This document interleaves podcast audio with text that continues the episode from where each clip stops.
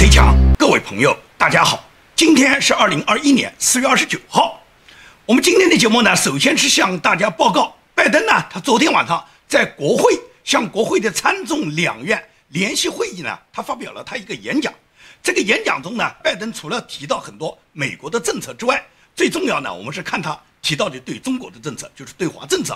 他在对华政策上面，他说过呢，他跟习近平是打过赌的，也就是习近平认为。 中国能战胜美国，是因为社会主义能战胜民主主义国家。那么，拜登就认为民主制度呢是强大的。他曾经告诉过习近平，我们欢迎竞争，我们不寻求冲突，但是呢，我们必须要全面捍卫美国的利益。那么，拜登讲的美国利益究竟是什么利益呢？他讲的美国利益和川普总统讲的美国利益不是同一个利益。他说，美国会在亚太表示强劲的军事存在，而且美国不会从。 对人权啊，对基本自由啊，对盟友的各种承诺中呢，美国会退缩。所以呢，拜登讲话呢，实际上他讲的是非常好听的，但是拜登他做事呢，他总是不到位的。拜登讲话里面啊，有很大的这个迷惑性，民主党人就是这样嘛，讲话讲得很好听，但是他会移花接木的，他会转移目标。The investments I propose tonight also advance the foreign policy, in my view, that benefits the middle class. That means making sure every nation plays by the same rules in the global economy, including China. My discussions, in my discussion with President Xi, I told him, we welcome the competition. We're not looking for conflict. But I made absolutely clear that we will defend America's interest across the board. America will stand up to unfair trade practices that undercut American workers and American industries like subsidies from state to state-owned operations and enterprises, and the theft of American technology and intellectual property. I also told President Xi that we'll maintain a strong military presence in the Indo-Pacific, just as we do for NATO and Europe,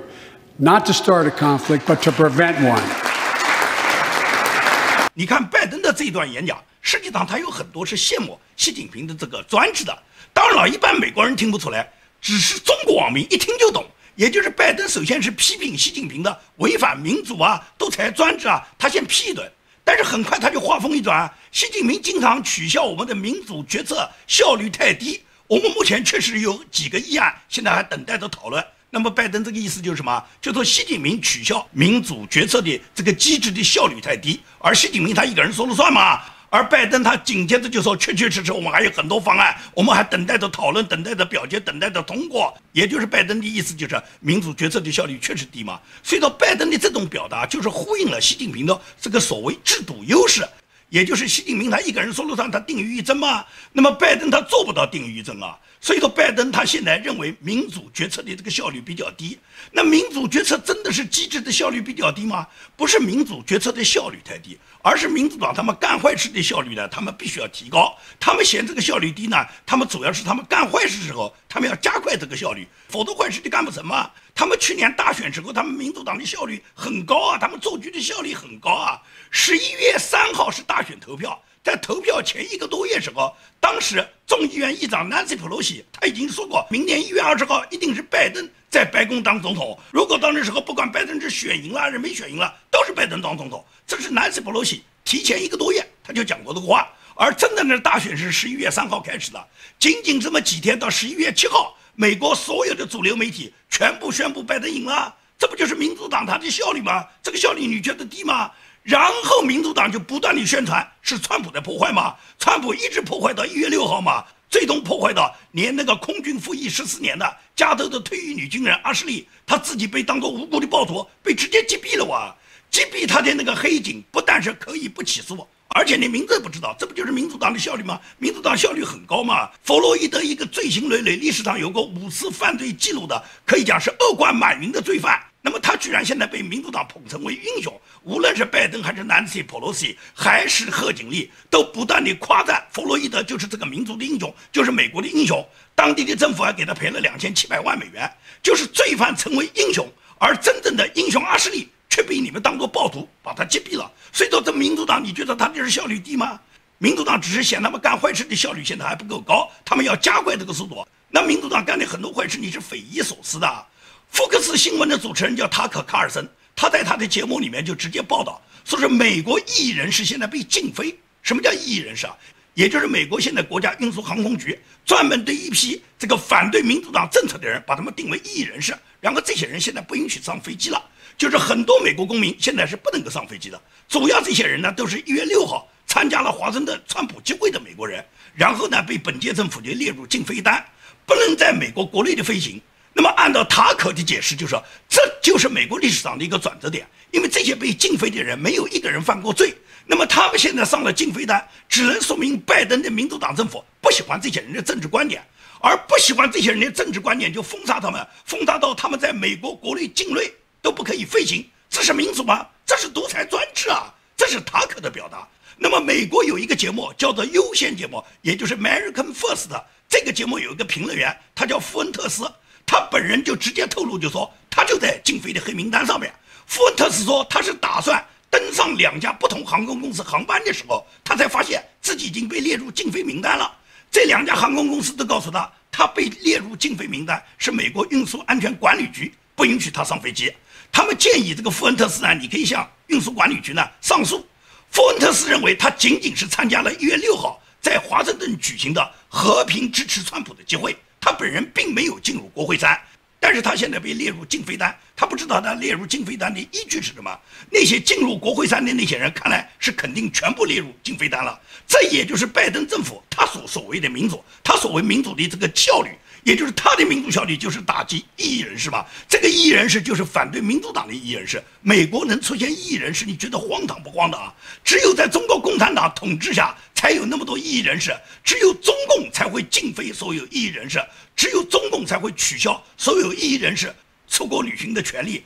怎么在美国现在也会发生呢？所以说这种事情的发生都是美国它民主机制的倒退。难怪川普总统他昨天他就直斥被他送进高等法院的三个大法官。川普总统说这些大法官在选举上什么都没做，连庭都不敢开，不仅是没种，而且还甩锅。 所以刚才川普就说我很伤心，整个国家都很伤心。我提名他们三个作为最高法院大法官，是指望他们捍卫国家宪法、捍卫法治的。但是这三个大法官最终他们做了什么呢？也就是川普总统对他自己亲自提名的三个大法官，最终没有守护美国宪法的底线。川普感觉到很气愤，也很伤心。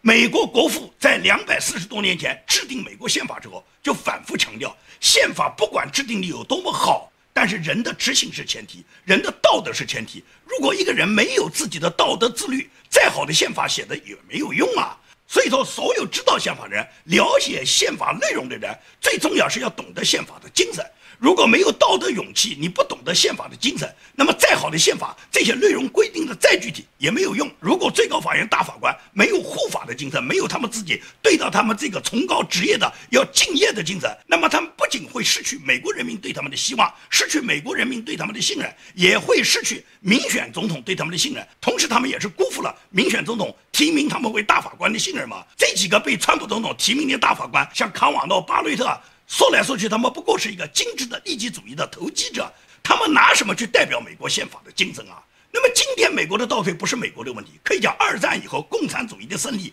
以及社会主义的这个思想，它已经传染到主要的西方发达国家。西方发达国家的倒退，它是受一种思想的影响，受一个意识形态的影响。当然，在这个里面，中共是推波助澜，中共在这个里面是最主要的推手。所以说，美国的倒退跟西方、跟欧洲的民主国家的倒退是一样的。法国的倒退你是瞠目结舌的，也就是你看到巴黎罗浮宫的人被烧掉。 巴黎已经不知道遇到过多少次这些非法移民以及来自中东的移民在巴黎打砸抢烧了，这都来源于法国执政的很多左派人士、左派党派，他们引进了大量的中东的非法移民，而这些非法移民到了法国以后，他们最终要赶走法国人的，他们在法国无法无天，最终在法国犯下了无数的罪行以后，还能得到法国法律的赦免。就在这两天，法国一个知名的罪犯叫欧特雷。 这个欧特雷这个人，二零一七年的时候，他吸食了大麻。在他吸食了大麻以后，他自己完全是不能控制、不能自主。然后他闯入了一个六十五岁的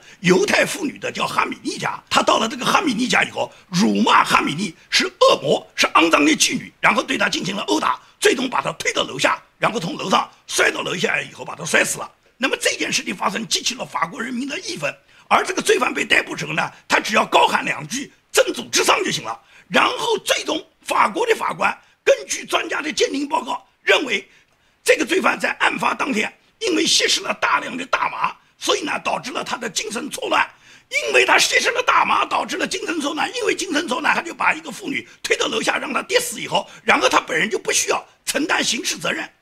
对于这起杀人事件的宣判，法国人愤怒了。 法国爆发了大量的愤怒大游行，马克龙现在不敢为这个案件辩护，马克龙他不敢说法官判的不对，马克龙不敢为法国这个无辜的妇女为她伸张正义，马克龙现在就说他关心的是这个妇女的家人，你怎么关心啊？你不让她伸张正义，她最后死了活该，而杀她的这个罪犯说是因为吸食了大麻就精神错乱，精神错乱就可以杀人。现在这个吸食大麻的人在美国，在欧洲社会有的是，每个吸食大麻的人都可以去犯罪吗？犯了罪以后就说是精神 错乱了哇！精神错乱，那么犯罪就有理了嘛？如果一个民主国家的法治倒退到法国这一步，你觉得世界它最终是走向灭亡呢，还是走向光明呢？拜登昨天在国会联席会议上面发表的这一个多小时的演讲，在他这个演讲发表以后，前国务卿蓬佩奥他强烈的抨击了拜登现在对美国的愿景就是激进的社会主义。 蓬佩奥对共产党认识的是非常透彻的，对社会主义它所运行的这种模式，以及社会主义可能给人们带来什么样的灾难的后果，蓬佩奥心里面是非常的明白。所以说，蓬佩奥对拜登的演讲里面提到的拜登现在执行的各种政策，他直接就告诉大家，拜登是在描绘他未来四年的激进的社会主义路线。因为拜登在演讲中，他不断地强调他的所谓执政成果。 他呼吁国会要通过他自己推行的一系列的措施，以推进民主党现在实施的对国家管理的议程，包括民主党提出的枪支管制，包括民主党提出的基础设施的建设，包括民主党提出的 H R 一， 实际上也就是被称为二零二一年的为人民服务法案。你看，民主党的法案总是很好听的，它叫做为人民服务法案。 但是这个为人民服务法案里面为人民服务的内容实在是非常有限，绝大部分都是重保他们民主党各个管理州重保民主党分管的各种项目里面重保他们私囊的，用在基础建设上，用在抗疫防疫上面用的这个资金是非常非常有限的，连百分之十都不到。而且他们这个议案还特别强调了要扩大邮寄选票权，让美国的很多选举改革他们进行了立法。 这种立法实际上就是要扩大民主党他们自己像二零二零年大选一样，他们自己在这个二零年大选里面采取的这种大规模非法选民一起投票的这种方法嘛，也就是扩大他们的选举成果嘛。他们就希望他们永远在选举中通过二零二零年的这个方式，然后让民主党永远执政嘛。 并且他们还推动了一系列的所谓警察改革了，免费幼教了。这个警察改革改来改去，就是把警察合法执法的警察全部让他们下岗，然后把大量的警察经费削减，然后把很多暴力的罪犯从监狱里面放出来，然后塑造像弗洛伊德这样的罪犯英雄。这就是民主党的要求啊！所以说，拜登提出的这些计划遭到了蓬佩奥强烈的抨击。拜登还提出一个美国家庭计划，即将耗资 一点八万亿美元。 这也就是民主党拜登执政一共就三个多月，在这三个多月里面，已经通过了三个重大的立法方案，让拜登他刚刚上台三个月，就给美国纳税人的这个支出成本，国家总的负担一下子就达到了六万亿美元。那么这六万亿美元究竟谁来出呢？谁付这个钱呢？这六万亿美元你要花，钱从哪里来呢？那么拜登就是跟富人收税哇、啊！社会主义什么叫社会主义啊？杀富济贫哇、啊！也就是把富人的钱财抢过来嘛。所以拜登就计划准备对美国最高收入的，就是百分之一的那些超级富豪呢，要把他们这些人纳税的个人所得税，把他们的税率从现在的百分之三十七，要把它上升到百分之三十九点六，这就是大大提高了。 同时要将企业的税收提高，因为企业税收提高，国家政府财政可以获得更大的税收。他们把企业税从百分之二十一准备调到百分之二十八。对于这种税收政策，共和党人称为民主党是对富人的阶级斗争税，也就是把富人当作阶级敌人，对他们进行消灭，把他们的财富掠夺，然后社会主义吃大锅饭。 然后那些平民和那些非法进入美国的这些非法移民，拜登给他们发钱，钱就用富人的钱来发。 所以说，对拜登的这些政策，尤其是对美国国内的政策，蓬佩奥指出，拜登已经成功的勾勒出了他未来四年执政的激进的社会主义议程，这将困扰着每一个热爱美国的自由人。几乎拜登所提出的所有政策，都涉及到更大的政府和更高的税负。这只会损坏美国普通人的权益。这是蓬佩奥一针见血地指出，拜登现在在美国推行的就是社会主义改造，也就是按照拜登的这个想法，如果美国像拜登民主党能够一直执政，一府两院都推行美国的社会主义政策，那么美国这个国家就跟上一个世纪在全球很多国家，类似于像苏联、像中国、像朝鲜、像伊朗、像古巴这一系列的社会主义国家一样，产生巨大的裂变。美国本身就是一个历史基础很短的国家，这个国家本身就没有什么太多的历史积淀，它的所有的历史文化都来自于英国，来自于欧洲传统的基督教文化。而自从基督教文化被民主党完全否定以后，也就是美国再也不在学校里面去宣传基督教，去停止基督教的传教，同时把基督教作为国家宪法、国家民主制度捍卫的主要的一个精神信仰来执行以后，美国就完全变质了。那么最终变质就变成什么？变成了美国就是五花八门，什么教都来了，连共产邪教都可以了，伊斯兰教都可以了。美国宪法本来规定是任何宗教不准打击其他宗教，它指的是基督教里面的教派，各个教派之间不许你这个教派去打击别人的教派，大家都共同信奉基督。那么至于在基督教底下有各种教义，有各种门派，这种门派之间不允许互相排斥别人、打击别人，各自遵守你们各自的教义。美国的国父们制定国家的法律是这个意思啊，什么时候规定不限制别人的宗教信教自由，就是可以信奉马来邪教，就是可以信奉伊斯兰教呢？美国可以这样做吗？所以说，蓬佩奥就要求拜登，你必须要摒弃你的社会主义改造进程，你必须要对中共采取更强硬的政策，确保美国对北京有绝对的竞争优势。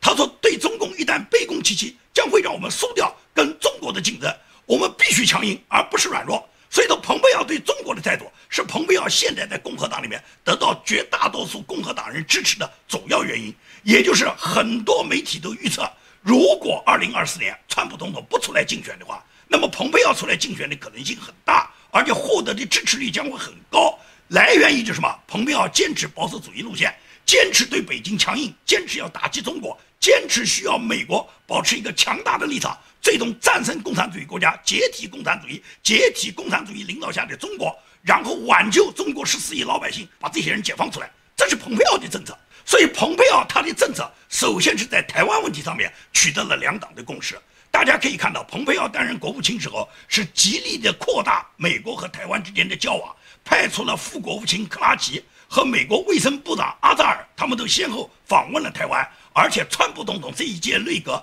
他不仅向台湾出售了大量的战略武器，同时把台湾的国际地位极大的提升。那么蓬佩奥在提升台湾地位时候，从来没在乎中共怎么去谩骂蓬佩奥，把他说成什么人类公敌。而且川普总统积极引进了台积电，把台积电引到美国，在美国投资办厂。因为台积电到美国投资办厂，台积电把最高端的技术放在美国，实际上就是走美国路线，而控制中国大陆，企图掌握他自己非常紧缺的、自己本人又没有能力的这个芯片技术。那么台积电因为它的芯片技术在全球属于领先地位，它拿到美国的这个芯片技术也不过是五纳米的，最高端的三纳米它保留在台湾，保留在自己手上，它还没有给美国。至于给中国大陆嘛，那肯定是最低端的了。所以说呢，台积电在上个礼拜五，就是二十三号，核准了准备投资二十八点八七亿美元，然后用于呢扩大那种低端的二十八纳米的芯片呢。它这个芯片工厂呢，在中国南京，就是在我的老家南京了，用于南京工厂的生产，并且呢，打算把这个低端芯片呢，把它每个月的产能呢，把它提高到四万片。那么这一项投资呢，对于中国来讲，可以讲是扩大投资，一下来二十八点多亿嘛。但是中国的芯片专家呢，马上呢就开始提反对意见了，也就是人家不来投资吧，你们骂人家；人家来投资吧，你说人家来控制你。中国工信部的一个专家叫向立刚，他马上就发表文章，他说台积电想用他这个晶片来控制中国的这个芯片生产，用高端晶片卡住中国的脖颈，用低端晶片倾销压制，搞垮中国的芯片产业。那么向立刚发表这个文章的意思是什么呢？就说台积电呢国产呢，它主要是用便宜的价格呢打击中国大陆的其他的芯片公司，因为台积电的芯片做得又好又便宜，中国其他芯片公司竞争不过它嘛，竞争不过它，最终就是低端芯片市场完全被台积电在中国大陆完全占领。而中国大陆对这种低端芯片呢有很大的需求，那么这个芯片中国掌握了呢，掌握不解决问题，因为中国所有高端芯片呢，仍然在人家台积电手上，人家根本没有把这个产业，没有把高端芯片的技术呢拿到中国大陆来，人家只把低端的来，而低端的来又击垮了中国领补贴的那几个低端工厂，因为现在有相当一批这个在中国所谓造中国芯片的工厂，它只能生产最低端的芯片，这种低端芯片的质量还很差，价格还卖得很贵。而台积电的二十八纳米的芯片呢，一下子就把这个低端芯片市场就完全占领，没有人能跟它竞争了。人家做的又好又便宜，凭什么不占领市场呢？所以说，中国所需要低端芯片的产业，就只可能跟人家台积电买单。而台积电在南京扩产生产这个低端芯片，首先是可以成功的避免台湾的比方说缺水缺电的问题，也避免了它在美国如果建厂呢是高成本低效率。那么在中国呢，它就可以达到。利用大陆劳动力极端低廉的优势，利用大陆的水啊、电啊、资源啊，全部利用你们大陆的，生产出这种低端芯片呢，又可以在整个中国大陆市场完全倾销，控制中国大陆。按照向林刚的意思，就是说，台湾用低端芯片控制了我们整个市场，我们其他产业跟它也没办法竞争。中国这个芯片就彻底玩完了，低端芯片也被人家彻底占领了，高端芯片我们一片没有。人家台积电也不会把一片高端芯片拿到中国大陆来生产。我们呢，如果用低端芯片维持我们的普通产能呢，我们普通产业是可以过得去的，而高端产业被人家卡住脖子。所以说，中国的这个专家就认为，台积电南京扩产直接冲击了大陆的芯片产业，然后这个二十八纳米以上的晶片生产被台积电完全占领以后，中国其他企业是取得不了订单的，最终就是台积电可以垄断中国晶圆的代工的所有单。那么到了这种情况下，中国政府还在支持它，就必然让中国的芯片产业最终是鸡飞蛋打，这样也就变成了我们长期被台积电控制，被台积电卡脖子。向力刚的这个腔调就跟特斯拉是一模一样，也就是那些反对特斯拉的中国国产电动车，他们都是认为你特斯拉造的又便宜又好，那我们国产电动车怎么发展呢？那么为了我们的发展，就应该把特斯拉赶走嘛，他在这儿我们没办法跟他竞争嘛，他做的又便宜又好嘛。那么你把特斯拉赶走了以后，运用的国产的这些低能的这些电动车厂，电动车厂它造不出真正的电动车，它所有的产业都是靠国家巨额的补贴来支撑它的生产啊。但是呢，支撑他们的生产，他们有个强劲的对手啊，就是特斯拉要把人家赶走啊，这就跟中国的低端芯片产业一样，要把人家台积电赶走啊。台积电在我们造不过它，人家又便宜又好，而且人家技术很成熟很完善，我们的技术还跟不上。高端芯片呢，有一片都拿不到，高端芯片你要跟美国人拿，包括台积电的高端芯片要卖给你中国，也要看美国人的脸色，没有美国同意，台积电那种高端芯片三纳米、五纳米的是绝对不会卖给你中共的。因为这种芯片，美国国防都来不及，台湾巩固自己国防还来不及，凭什么给你啊？所以说中国就是这样，一边呢怪人家不来投资，人家来投资要把人家赶走。那么到了这时候，你中共怎么办呢？中共实在没办法，就是关起门来打孩子嘛。然后从中国的那些已经产生效益的或者有钱的这些私营老板头上，从他们头上割韭菜哇！人家特斯拉、台积电来，你说人家控制你的技术和市场，那最终你自己的产业，你自己产业里面唯一几个互联网企业，你说他们是垄断，所以说呢就对他们罚款。第一单就发了人家阿里巴巴，先发阿里巴巴一百八十二亿；第二单发了扬子江，对扬子江发了七点六亿。第三单要发美团，美团如果按照阿里巴巴处罚的方法，也就是按照去年的营业收入的百分之四，美团发完，下面就是马化腾，马化腾的腾讯是开十五亿的罚单，也就是要罚，因为中共缺钱，中共要从这些人割韭菜，当然罚的应该，因为他们割老百姓的韭菜，党国就要割他们韭菜，只是呢韭菜没一起拍手，也就是。当党国处罚这些马化腾啊、马云啊这些韭菜们高兴得不得了，实际上党国处罚他们，他们的钱来自你们啊，这就跟党国玩的打虎游戏一样的。每次党国玩这种反腐打虎游戏时候，可以讲很多草民都非常高兴。实际上，狮子和老虎打架，你一个猪在旁边拍什么手呢？可以讲，狮子老虎再打，它跟你猪有什么关系呢？你鼓掌的结果，你的命是吗？还不是给老虎或者狮子吃嘛？这也就是现在普通的草民特别开心。党国发了这些什么马化腾啦、马云啦，发了他们你开心。你要知道发来的钱有你一份。好，今天的节目就跟大家做到这里，谢谢大家。